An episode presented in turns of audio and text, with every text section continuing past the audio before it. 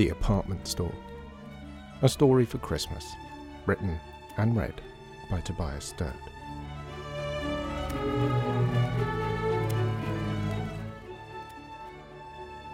Chapter 9 The Delian. Now, the good news, said Artie, is that imitation is the sincerest form of flattery. He had persuaded everyone to shut up shop and then gathered them all up in his attic office. It wasn't the cheerful room it had been the other morning. Now Mr. M sat alone, his arms crossed, while John and Ivy appeared to be trying to stay as far away from each other as they could. Competition means people think you're doing something worth competing for, continued Artie. It means you're doing something right. It's also a great sharpener. It means we're going to have to think hard about what makes us better than the other guy and work to stay better. But that's the bad news.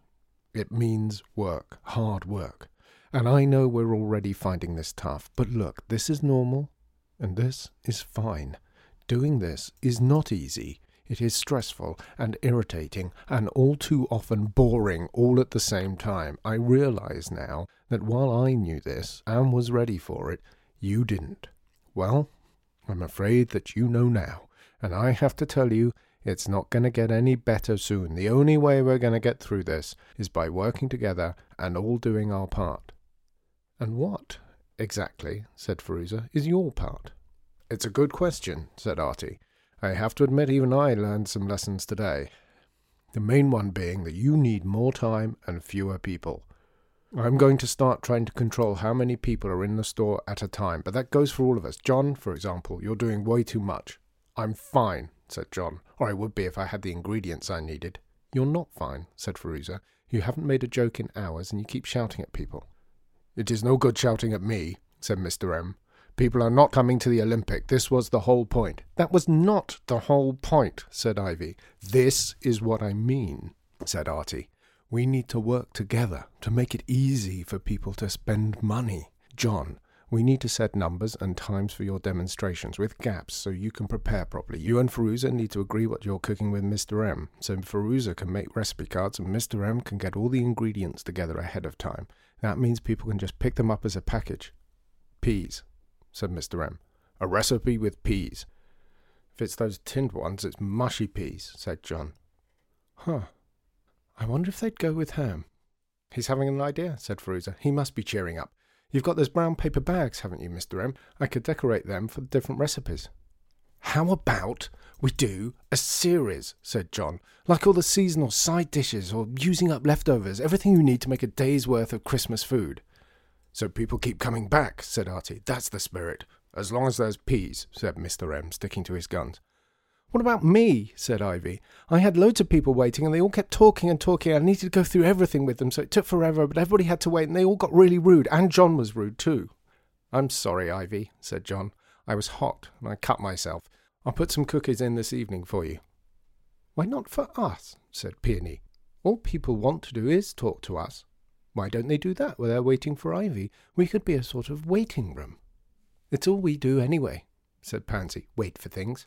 Meals, mostly, and visits, and bedtime. This is more like it, said Artie. Thank you, ladies. That's a great idea.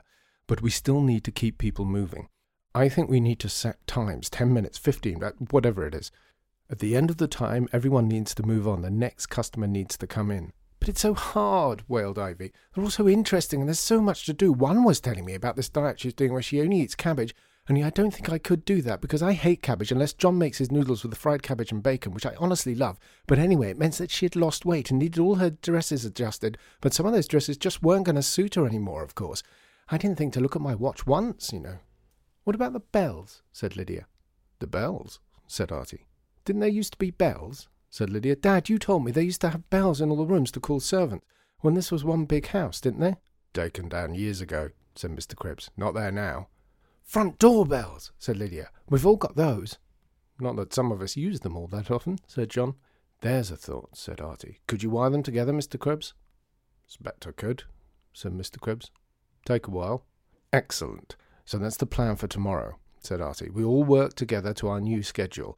We try and make it all work.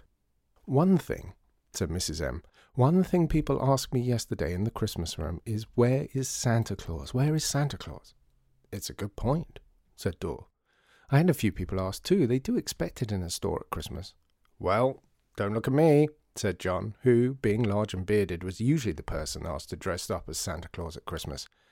I'm going to be slaving over a hot stove, and I'm not sure either Dor or George Joseph have the necessary padding to play the part, said Firuza.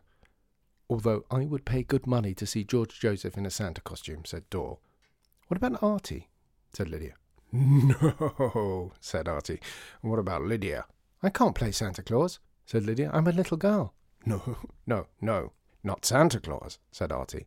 But this is the Lydian. Why would we have a Santa Claus when we have a Lydia? People could meet the actual Lydia, the girl the store is named after. But what would I do? said Lydia. I can't give out presents. Why not? said Artie. Why shouldn't the Lydian give its visitors presents? And you can talk to people, tell them all about your home and your friends, and of course all the wonderful things that they make and do. I think it's a great idea, said Dor. Although, are we sure we can't put her in a costume anyway? Mrs. M rearranged the furniture in the Christmas room so that Lydia was sat at a little table by the tree where people could sit with her and drink punch if they wanted to. At the far end of the room sat Granny M, who was busy putting together more of the felt Christmas stockings Mrs. M had shown Lydia how to make. The M's had been busy in the Christmas room. Granny was now surrounded by all manner of Christmas things to buy calendars and cards with drawings by Firuza, boxes of chocolates and cakes from the Olympic, individually wrapped pastries and bottles of punch small enough to hang on a tree.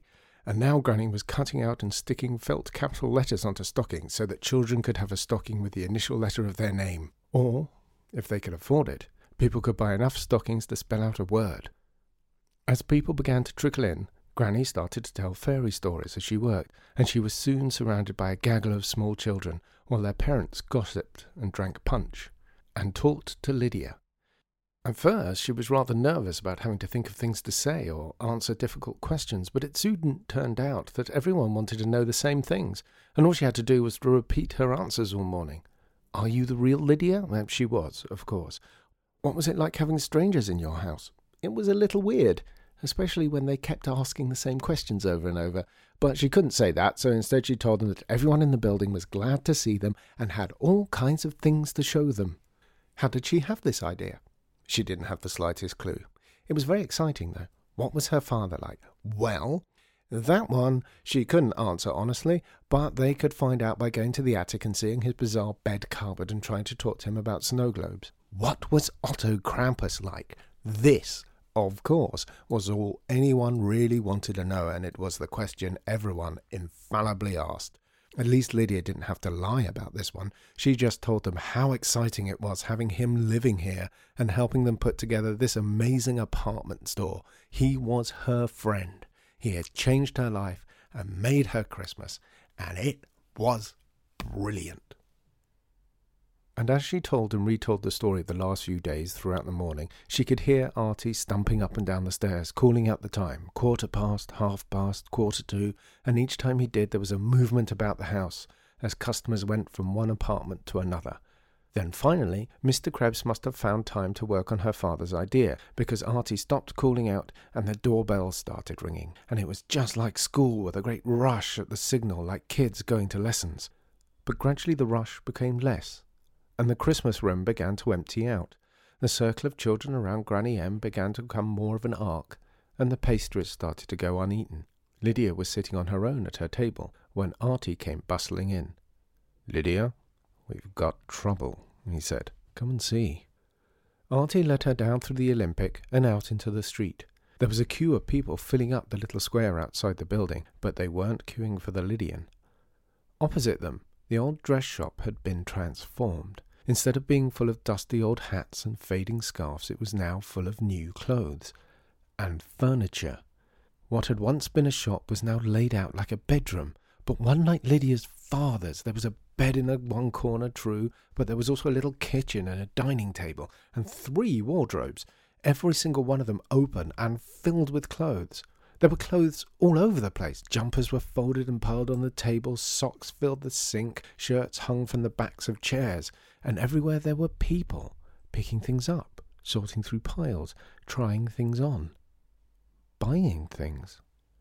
And not just in the shop. There were lights on in the whole building. She could see people milling around in the windows, and across the front of the building was a big sign reading The Delian, and a picture of a young lady with a shopping bag over her shoulder, a picture done in a very familiar style, white on red, just like.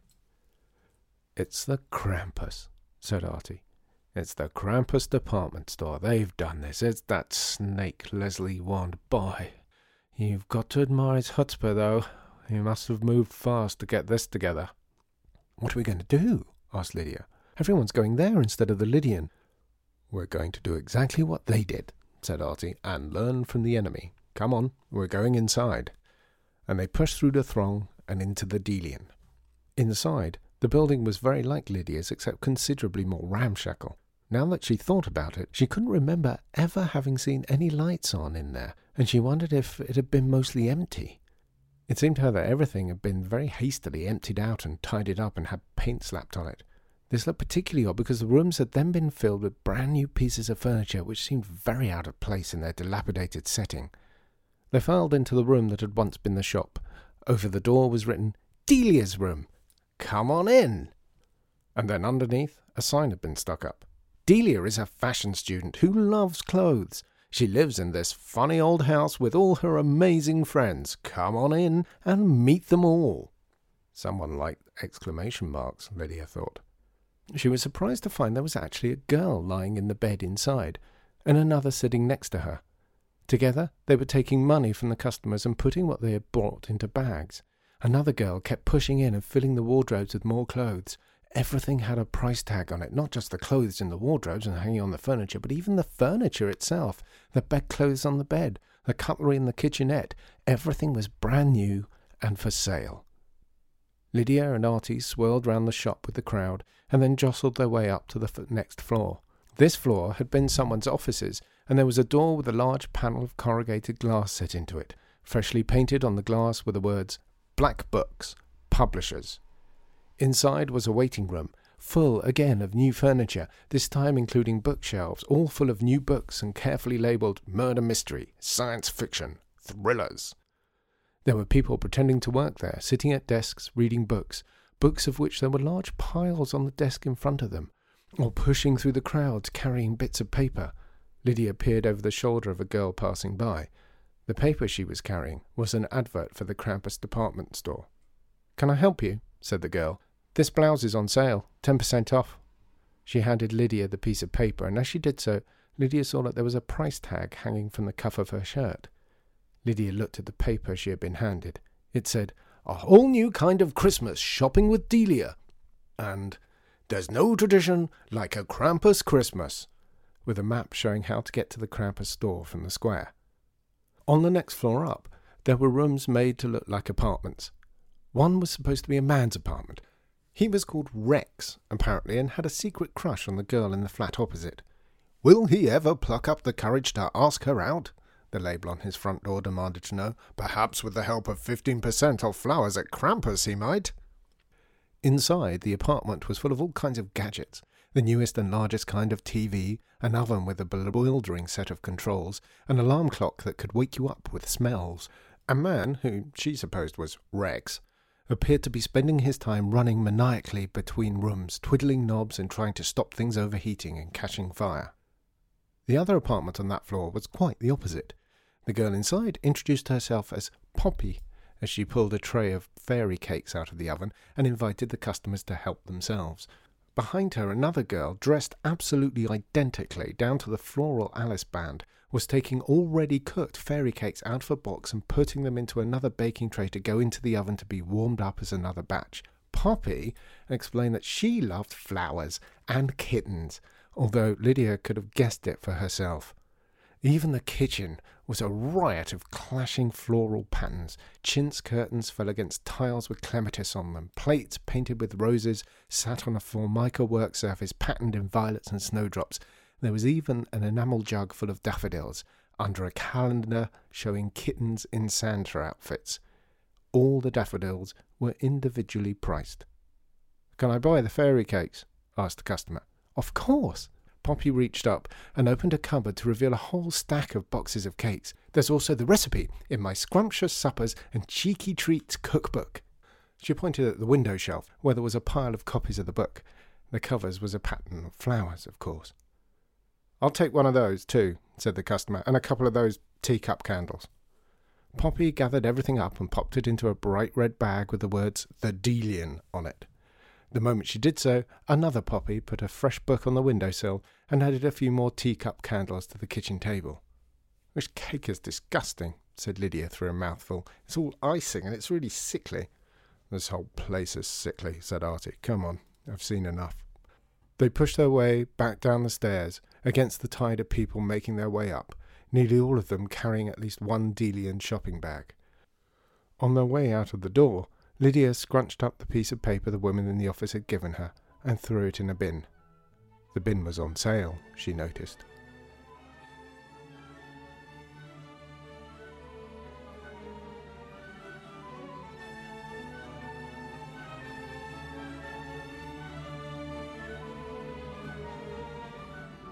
The apartment store was written and read by me, Tobias Sturt. The music is Tchaikovsky, The Christmas Tree from the Nutcracker, sourced from musopen.com. You can find more at Apple Podcasts, where you can also rate and review us if you'd like. We're also on Stitcher and SoundCloud, and, of course, at our website, ruritania.co.uk slash stories. And thank you for listening.